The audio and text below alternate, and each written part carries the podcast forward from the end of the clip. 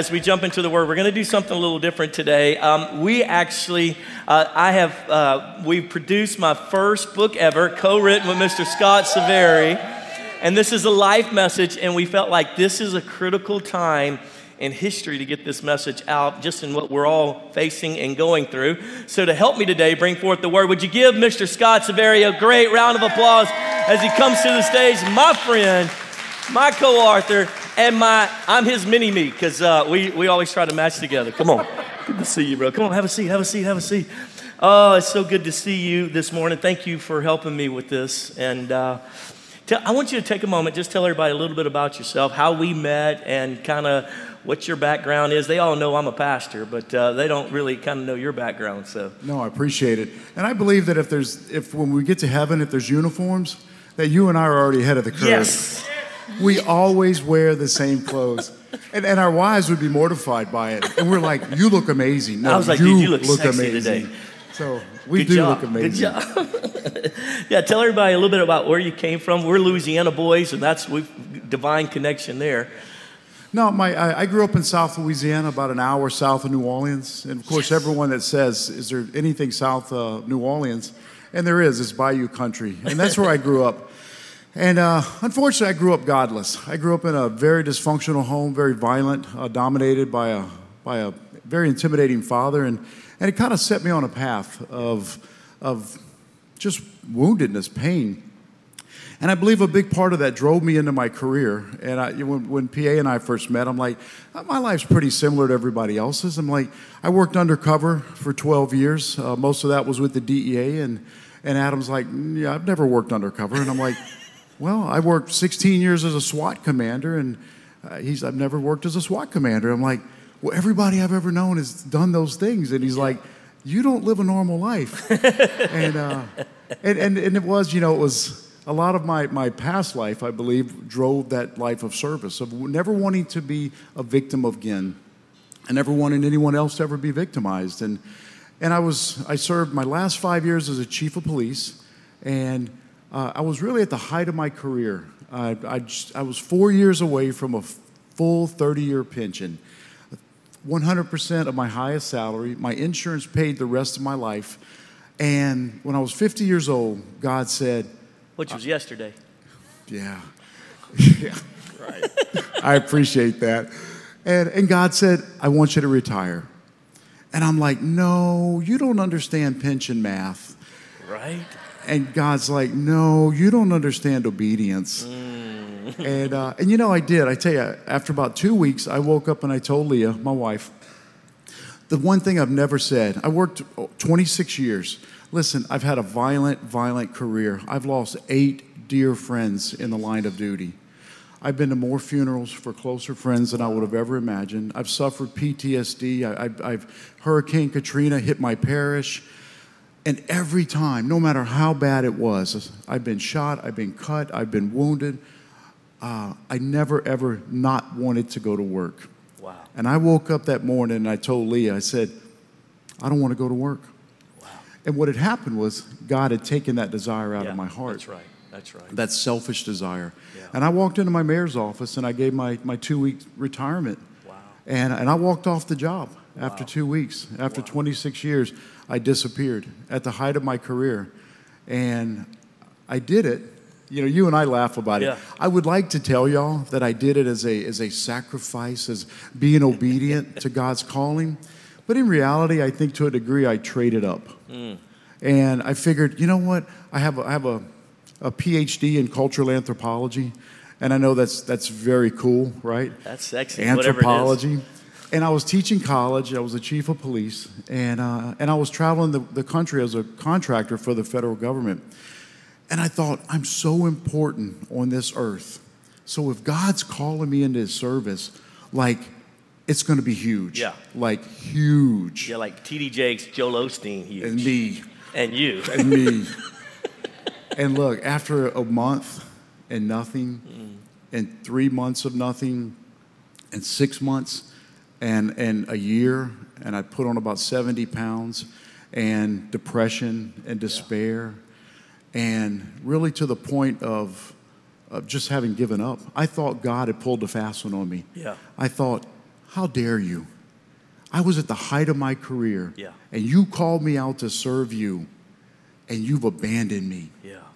And I'll tell you, it got to the point where things turned around. I walked to Leah one morning and I said, I said, not if, but when I kill myself. I'm not going to leave a mess for you and the kids to find. And my wife, my ezer, my much better half, she looked at me with grace and mercy, Wow. said, We're going to get through this. Jesus. And that's when we found you. And I walked in this church. Our kids led us to this church. They were so connected to EP that we said, let's go check out and see what's going down in this church. We were going to a big mega church about 50 minutes away from here. And we walked in, and it was so Holy Spirit filled. And after, and I heard you were from South Louisiana. And I walked up and we introduced ourselves. And I gave PA a super thumbnail sketch of what my life had been through. And he smiles and he goes, Obscurity. And I'm thinking, Are you making fun of me? because I didn't know what obscurity meant. And, and he goes, You went through a wilderness season. And, and, and it clicked. Yeah. And you gave me the, the anchor to, to wrap my experience around. Yeah. And then he's become my, my spiritual mentor over the last year and a half.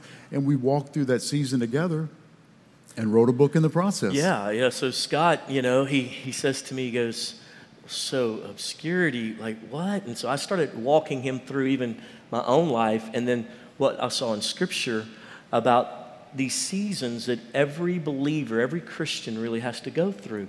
And it's not a bad thing. We think it's God's punishment. We think uh, God has abandoned us. And I said, Scott, this is beautiful. This is God's favor. And he's like, it don't feel like favor. I was like, I know. It feels like demonic attack every second of the day.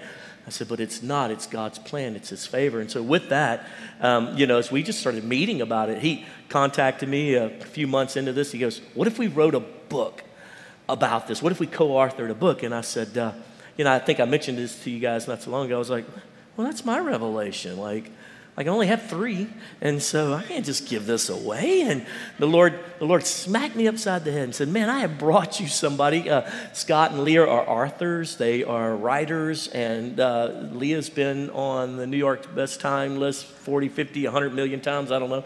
And uh, and so the Lord was like, "You're so stupid." I'm giving you partnership to get the word of the Lord out to people in a way that you could never do it by yourself. What's wrong with you? And I was like, I'm so sorry, Lord. Like, Scott, let's do this thing. And I promise you, He has picked me up on his back and carried me down the football field across the, across the goal line.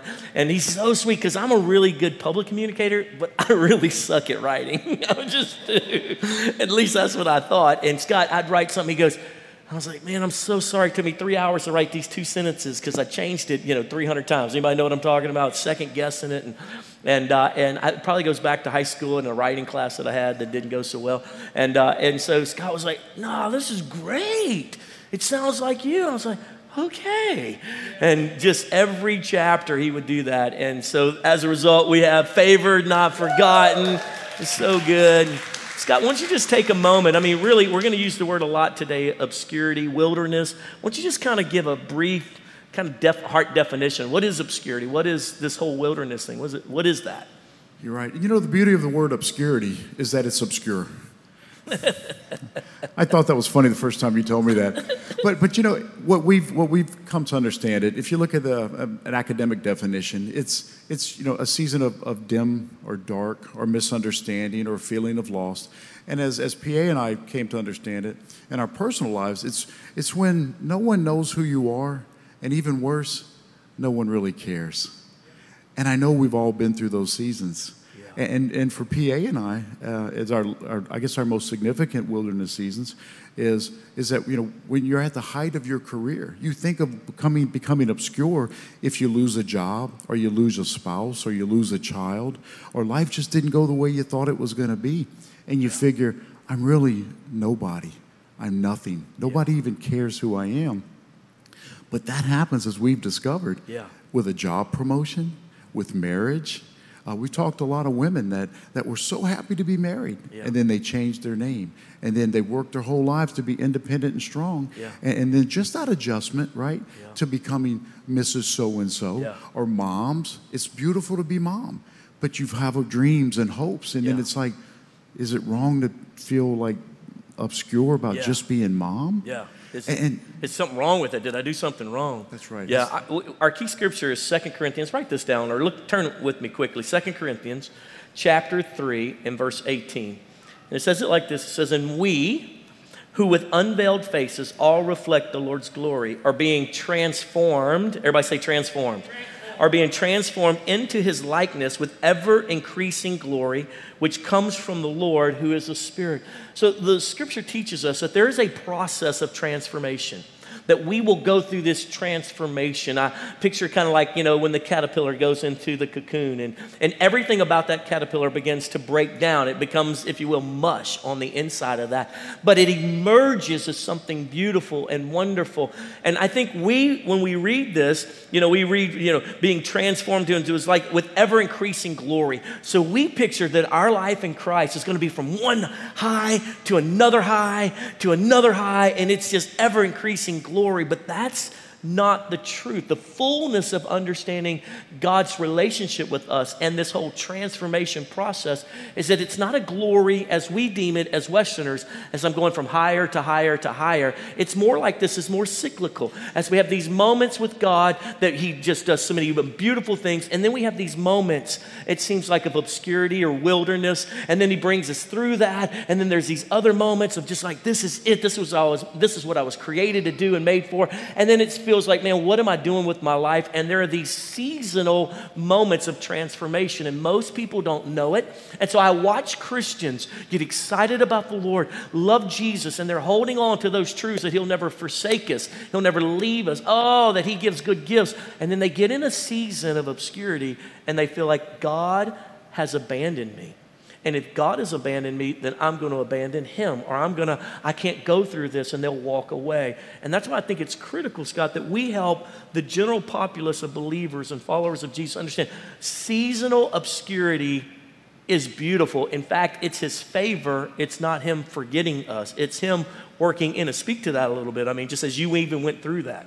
No, that's absolutely incredible. You know, that's when, when I say I found you, when God brought me to you under your, under your mentorship and friendship, I'd really come to that point that God had pulled a fast one on me.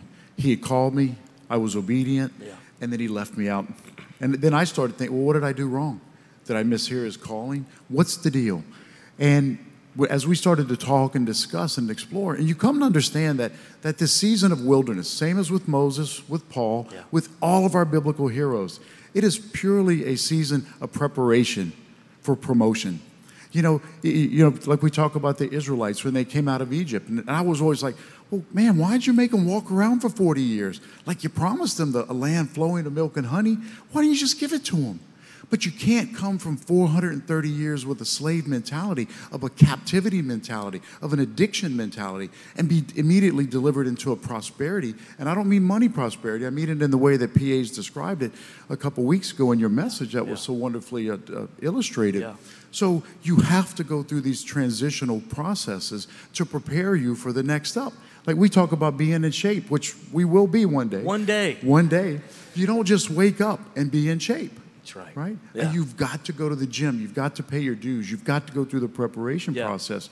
And then God's ready to promote you. You know, I know for me, you know, uh, you guys have heard my story many times, but I, I, I felt like God had gotten me to the place I always dreamed I would be.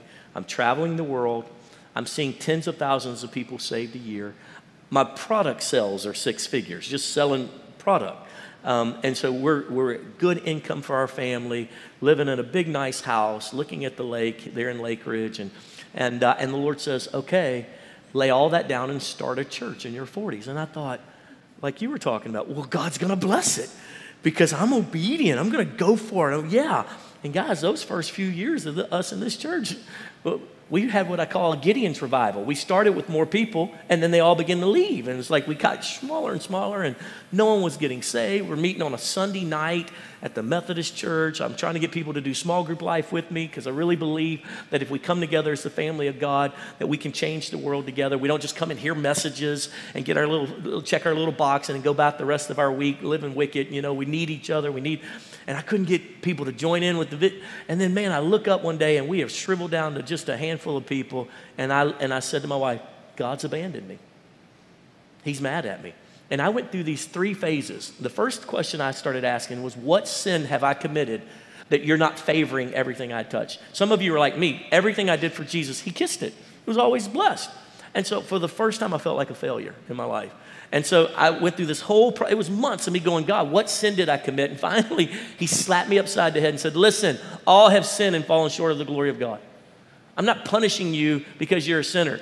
I love you. You are my son, and I forgive you, and I cleanse you, and you're not being punished, and I'm not holding back my favor from you. That was a revelation for me because I grew up in a merit system of Christianity. That is, if I really served God, if I really did good, then God would favor me. But if I did bad, then God's got to extract his hand of favor from me. And I lived in this good, bad merit system. And remember, I teach you this all the time God doesn't love us because we're good or bad, He loves us because we're His.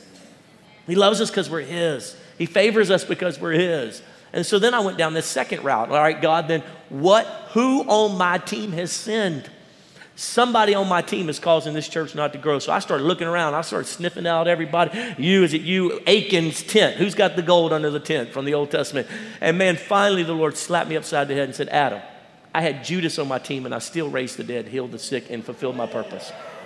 He said that has nothing. That's an old covenant concept. I fulfilled all that. You don't need. It's not. You're you're you're not suffering because someone is going through something and not and not getting it all right. I said, okay, then then I missed you somewhere, and this is where a lot of us are camped out.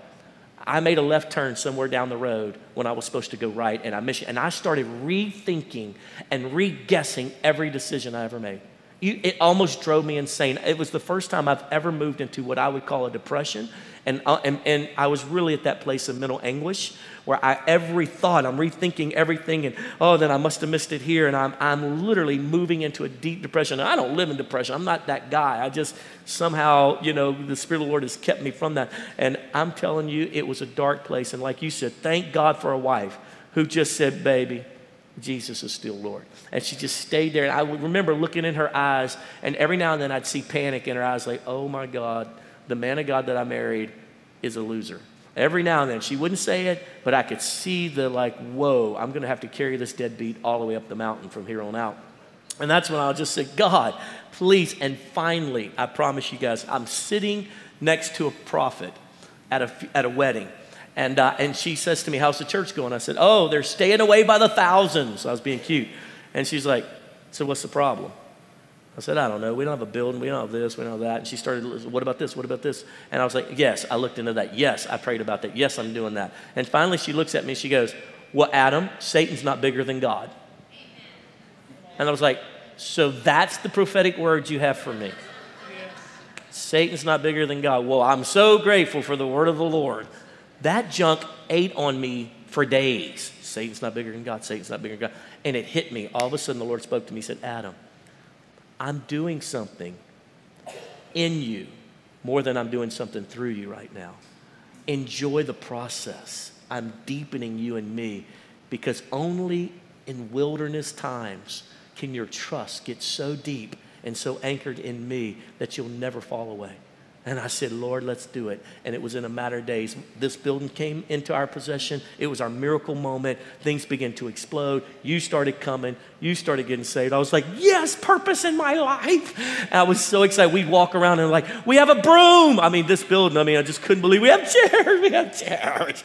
Before I didn't care about nobody's chairs. He did something deep in me. He brought me through that. I want you to take us through now. We see this all throughout Scripture. Tell me who's biblical characters that you see in these scriptures that like this is like you need to see this in this person's lives? You know the moses moses speaks to me. Mm. and i and really when the quarantine began I, I started in exodus and i'm still in exodus. It continues to speak to me. But most particularly when we think of moses we think of that second 40 year wilderness season. Yeah. but let's go back. A lot of people really surprised to find out that that was his second visit to a 40 year season of wilderness. His first was, was when he, when he killed the, the Egyptian taskmaster, Yeah. and then he fled to Midian. And, and you would think, here's a guy, right? He's, he's grown up in the, he was raised up in the Pharaoh's house, Yeah. the best food, the best education, the best everything. But you know, he had a calling on his heart, and he didn't necessarily understand that calling on his heart. And what he did was some, what some of us do he self activated what he felt was God's anointing. He did that through violence. God was going to deliver his people, Yeah. but not through might, physical force, or violence, Yeah. right? He was going to do it through his time, his Yep. way, his power, for his glory. And, and Moses, as, as beloved as, we, as he is, he self activated that anointing because he had a calling and he just didn't know what to do with it. And I know we all feel that way, right? There's got to be something else out there. God, what do you have for me? And that's where we understand in that calling Yeah. is to just is to linger in the spirit, wait for the Holy Spirit to reveal when that time is to activate that anointing. So Moses really was became And had very he important. waited, I mean, he wouldn't have had 40 years out in the middle of nowhere, but he, but he needed to go through that to work that out of him. Sure. Yeah, and, exactly and that right. was the whole thing was, you know, uh, similar where he spoke to me was, I thought God called me out because I was the chief of police. That's all I saw myself as was by what I did. And I quickly learned that God didn't need a chief of police in the kingdom. God needed me. Mm. And, and, the, and the unfortunate side of that was I didn't know who I was. All I'd ever been was who was what I did. So I needed that wilderness season to break off those strongholds, those chains. Yeah, talk about the feelings and emotions of like everywhere you went, every restaurant, your meal's getting paid for. People are like, there he is, there he is. If you can imagine, it- you know, I worked for, it was a large nationally accredited sheriff's office. We were the gold standard. Then I became a chief of police. And in that same parish, which is county uh, here, but I was catered to. And I mean, when I was catered to, I was catered to. I mean, if I had plumbing in the middle of the night, a guy, would- I had a guy for everything. I mean, if, if you know, if, if we were home and, and the kids was hungry, somebody would go get food. I'd walk into a restaurant and a table was always waiting for me. I mean, I was the king of that city, and not just the city, because I sat on the national boards that dictated policy for law enforcement, for police reform. Yeah. Traveling as a government contractor, teaching NYPD, LAPD, everybody. And I, I mean, everywhere I went, I was catered to. And then I retired, and immediately I couldn't get a table at Chick fil A. I mean, and I mean, It's my pleasure. I love Chick fil A. but, but you know, that just, it ate at me. Yeah. And, and you know, I'll tell you another thing is, particularly to, to the men, was I, I relished the fact that I was surrounded by hundreds of men who professed their love for me, who would die for me, were brothers in blue and blah, blah. And you know what? The day I walked off, nobody would talk to me. Wow. Nobody, because I gave up worldly influence. I couldn't promote them. I couldn't assign them. I couldn't do anything for them. They had no use for me. Wow. Listen, I'm, I'm not joking. I was, I had no friends. I was like the saddest 50 year old man. Oh. I had no friends. And you know what God showed me in the wilderness? He said, You're not a good person to be friends with. You're a consumer of people. Wow. So before he could use me in ministry, particularly men's ministry, he had to teach me how to pursue men in friendship. Yeah. And, and he really he walked me through that process. And, and, and our relationship is, is fruit that was born out of Yeah. that, out of our both of ours that are understanding what it takes to pursue relationships. Yeah. I, th- I feel like, too, you have been so much stronger at that than even I am, you know. And I was, I was telling Scott, I was like, Scott, you've really, you're really good at pursuing relationship. And, and when you've been pursued by everybody else, you don't do that anymore. You don't think you need that. And for God to break that out of us and to tra- transform, I mean, Moses, obviously, 40 years, nobody cared he existed out backside of that wilderness. And it- for me, as I look through scripture, I look at the Apostle Paul, and I, I, I share this all the time. So, you know, talking about kind of the uh, cyclical kind of movement of how God works in our lives, transforming us. So, the Apostle Paul uh, originally, you know, went by the name in scriptures of Saul because that would have been his Hebrew, how his name would have been. We'll call him Paul. So, as Paul gets radically saved, he's chasing God's people down. The church has just been born. Early New Testament church, and Paul is after to destroy every person who calls himself a Christian because they want he sees it as a false religion, as a satanic break off, if you will, of Judaism. And so he feels righteous in his in his pursuits, and he's he's putting people in jail, he's having them killed, and he has this engagement, the book of Acts tells us, with Jesus himself. And Jesus knocks him down on the ground as he's on his way to a city called Damascus. And he says, Saul, Saul, why are you persecuting me? And he says, Who is it, Lord? He says, I'm Jesus. I- I'm Jesus. I'm the one. And he goes, Wow, I didn't realize. And he converts and he becomes a Christian. Well, while he's in Damascus, he is having these crazy experiences because he is a Pharisee of Pharisees. He's a theologian. And so he goes and starts hanging out with all his old theologian friends, and he starts telling them, We missed it. Jesus was the Messiah, and he's battling with them theologically and blowing their mind. And he begins to be so popular. I mean, he hasn't been saved just weeks, and he becomes super popular. I mean, he is on fire. His, his webpage is blowing up. Everybody's coming to his conferences. I mean, just everybody can't wait to hear this guy. He's the new, you know, Michael Todd, you know, he's the guy. And so, and his sermons are magnificent. And then, the Pharisees and Sadducees decide if we let this guy keep going, he's going to convert everyone, so they try to kill him. He escapes, and for the next three years, he spends them out in the wilderness in an area called Arabia. The Bible calls it Arabia. What's he doing? What's, what's he up to?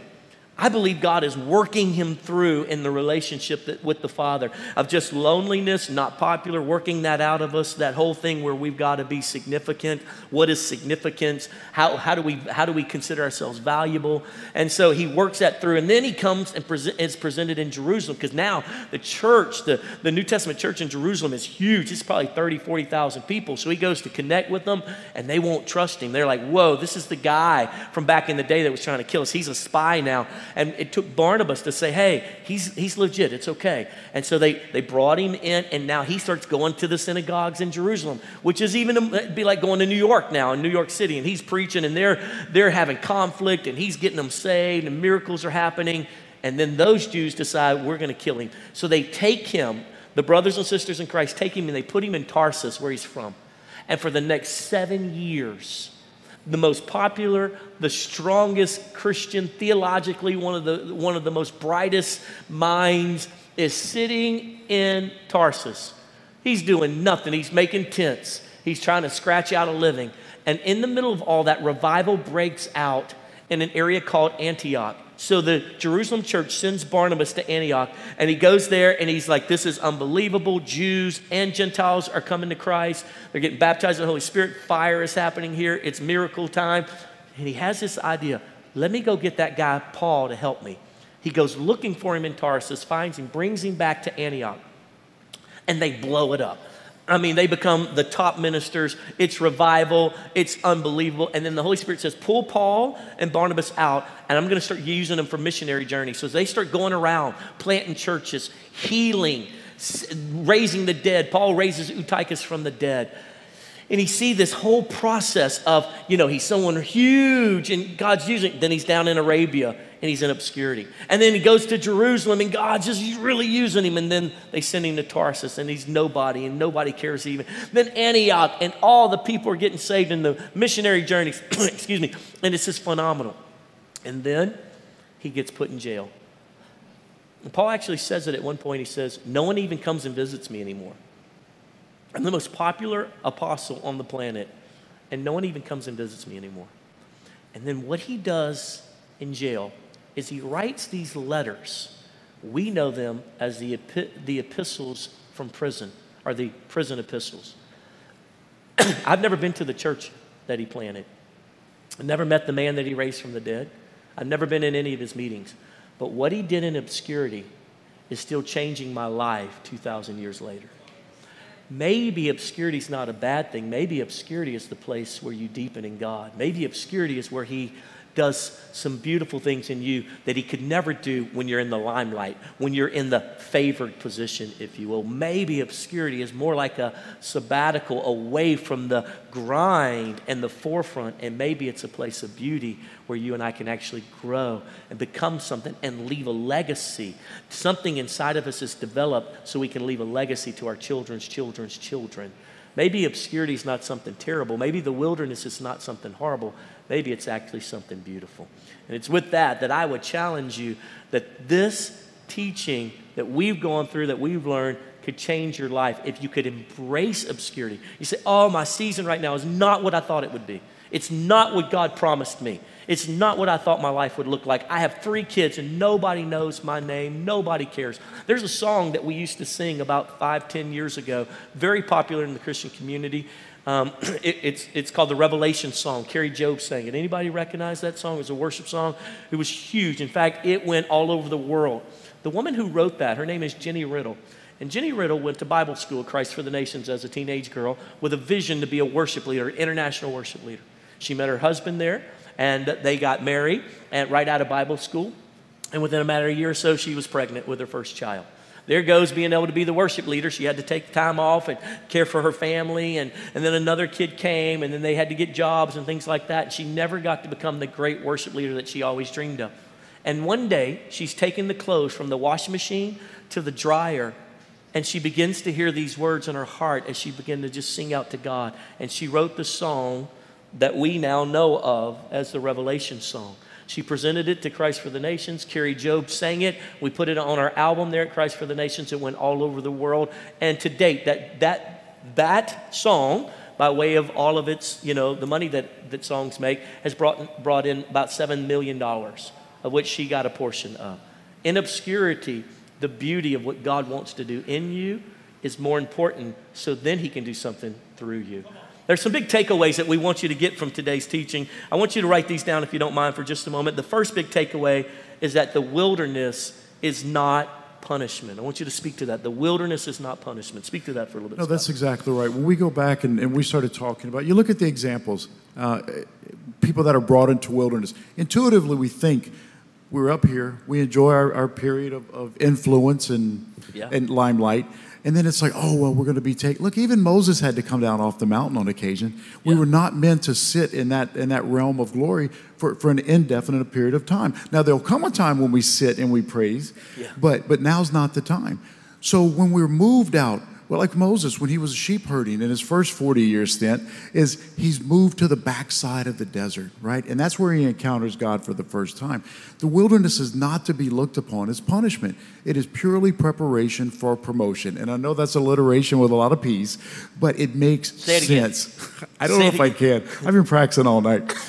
But, but it really is. When we talk about when the Bible, New Testament talks about pouring new wine into new wineskin, that's what God's doing in the wilderness season. He's renewing you, He's restoring you, He's so refreshing good. you so you can receive the new anointing. Look, if God had taken me over five years ago from a chief of police and put me into men's ministry, it would have been a dismal failure. Yeah failure. I did not have the heart of a father. I did not have a heart for other men yeah. to minister to like them, to said, share my pain. consumer in relationship. I was a consumer of other people's resources.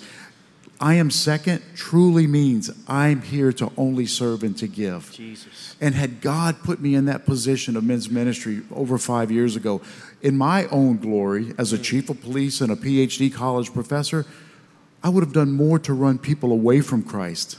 Yeah. Right? And God allowed me to go through that wilderness season, like God's put you through wilderness seasons. And, and we're telling you, it is not punishment. And you don't have to trust us. We've got over 2,000 years of biblical truth yeah. to back that up. Yeah, yeah, that's exactly right. It's not punishment. And you say, well, it sure feels like it. Well, again, feelings do not dictate, dictate truth. feelings come and go. And when I embraced that it wasn't punishment, is when I got set free. I'll tell you, because I kept looking past this place that I was in, going, well, if I can get there, if I can just get there, if I can get back there, or wait a minute, I'm further back than I was. If I can get up, up, up, they don't know who I am. If they knew who I am, they would treat me better and that kind of stuff. And the Lord really was working in me, something out of me, and something in me. And for the first time in many years, I started going, my next door neighbor doesn't know Jesus. I'm going to go cut his grass. I hadn't done that in so long. I'd preached about it, but I hadn't done it. I'd preached all over the world, but my own neighbors were dying and going to hell. And they, did, they lived next door to a pastor who never even reached out to them, didn't even know their name. And I just started hanging out in the front yard. Hey! Hi. and they were like, oh my God, what's wrong with that guy? Hi, I just wanted to meet you. And I felt so weird doing it. And I was like, I am, I look so, so weird right now. And, uh, and I don't care though. I don't care because I want to love again from a pure place, not from a place of using people to get somewhere. It's not punishment. Everybody say it's not punishment. Here's the second big takeaway we want you to have, and that is every follower of Jesus must undergo obscurity. If you're a follower of Jesus today, say me. Come on, online, would you point, put that in the, in, the, in the chat box? Say me. There you go. As a follower of Jesus, you will go through obscurity. It's part of the beautiful from glory to glory. That transformation that he's doing in us means that you've got to have these highlight times and these times where nobody's calling your name. Times of great influence and times where no influence is really there in front of you. And it's beautiful, why? Because every one of us need to go through those. Scott, speak to that a little bit. You know, I, the Holy Spirit just dropped on my heart when you said that. And, you know, you talk about obscurity. Even coming to Christ brings you into a season of obscurity. You know, I shared initially that I, that I grew up godless. Um, we weren't even CEOs, you know, Christmas, Easter only. We never, I'll, I'll give you all a second to. You weren't even CEOs. Uh, seriously, we, we, we didn't. My parents never walked us into a church. And it wasn't until I left to go to college, uh, left state to go to college, that I, that I found Christ. And I was so on fire for Jesus. I was like, why? Why? Why didn't I know this my whole life? And I always had the seed, right? But I didn't make the commitment. And I was so on fire, like you said, and I was going to save my parents. I was going to introduce them to Jesus. And I'll never forget, I'm a young man, and, and I sit down at the table and I tell my mom and dad about the, about the love of Jesus Christ and the way that he set me free and restored me. And, and, and, my, and, and I was going to a Southern Baptist church where I was saved. And my mom says, That's a cult. And my dad says, You're dead to me. Oh. And I'm a young man wow. who had never known Christ. Wow. And I was just introduced. I was probably a week or two into wow. the faith. And I just expected everyone to want to receive him. Yeah. And I walked and I stood up and I walked out of their house. And that was it for me. And and you want to talk about being launched into a season of obscurity? Wow. That was a season of obscurity. Yeah. But you see, I was still locked into those chains mm. of that of that oppressive, of that dominated, of that abused yeah. household that I grew up in. God needed me to break the chains because I was trying to please my mom and dad. Yeah. I wasn't trying to please my father. Yeah, so good. So when he allowed the, and it hurt, like you said, sure. right? But I needed those chains to be broken. Otherwise, I would have spent my time in the faith trying to please my mom and dad. Yeah. Right? I want you to speak to, I, I, really love the acronym that we've come up here uh, with for this cost. Speak to that a little bit. You know, we, when we were talking, and, and look, if you guys could just fly on the wall on our brainstorming sessions, it's, it's two South Louisiana guys, and we're just, we're, we're, a lot of Boudreaux and Thibodeau jokes came out in the oh, middle of that. You, man, we're the reason Boudreaux and Thibodeau jokes are made. That's exactly. You know, but we came this this acronym because it's so scripturally based. It's talking about count the cost, right? Yeah. And there is a cost. So the first is C. It's calling. You're going to you're going to have that calling. Sometimes it's crystal clear. Yeah. Sometimes it's a faint whisper. Uh, sometimes you maybe misinterpret it. That's why we talk about test the spirits. Really be in prayer about that calling. You know, uh, over the last several years, I've had men like, I really feel called to go do this. Do you really feel called? Well, I hate my boss. That's not a calling, you know. So check the calling. So, but you will. You will, we've all received it because if we hadn't, we wouldn't be here. Yeah. God has called our names since before we were ever formed, and, and it's just until we heard that we answered that call but once you hear the calling, then you go into obscurity. Look, same thing as Jesus. Jesus was a carpenter for 30 years, right? When he was anointed, when he was baptized by John the Baptist and he received the Holy Spirit, and God the Father said, This is my son of whom I'm proud. You know what the truth is? Jesus had still only been a carpenter for 30 years. Boom, he was whisked away for 40 years into the wilderness, right? That was his obscurity season. Yeah. And then you come into stabilization, which is where I was when PA and I first met you stop asking why. Why me, God? So why good. did you abandon me? Why have I gone through all this pain? Why have I gone through all this hurt? You stop asking why. And you start seeing that light at the end of the tunnel. Maybe you meet someone who goes, Obscurity. a spiritual mentor. Even in my time of, uh, of, of, obscurity, I met my spiritual father, which was so important. Mm. Again, just like Moses, Jethro, who became, was his spiritual father, anointed, activated his appointment. Yeah. That was the way my spiritual father came to me. But that becomes a period of stabilization, is when you stop asking why and you start going, oh, I see why you called me to retire. I understand why I walked away from the Bible college, right, yeah. to plant a church. And then it's transformation. And that's the, that's the, the coming glory to glory. That's when you've made yeah. the next step onto glory. It's when you've been transformed. Yeah. But you can only get to, tra- like we said, I wish we could just say, hey, we're in shape and we're in shape. You've got to go through the process. Yeah. And transformation is when you've received the calling, you've gone through obscurity, you've, you've begun to catch traction and stabilization, yep. and you've arrived at that level. You've arrived at that new anointing, that calling that God had for you. Yeah. It's a beautiful process. Yeah. Which brings us to the third takeaway. Write this down. Third takeaway I want you to have, and that is obscurity is a safe place for transformation. It's a safe place for transformation. You know, I think about Miss Donna Hart. Her whole life, uh, ever since I met her years ago, she said, PA, the call of God on my life is to help young people know Jesus through the public school system. I was like, How are you going to do that? She said, I don't know, but God told me that's what I'm going to do. And so there was a, she started Christian schools. She oversees a principal at, at multiple places. And she went back and got more degree work done. Who would have thought that you could be a, an evangelist in the public school system?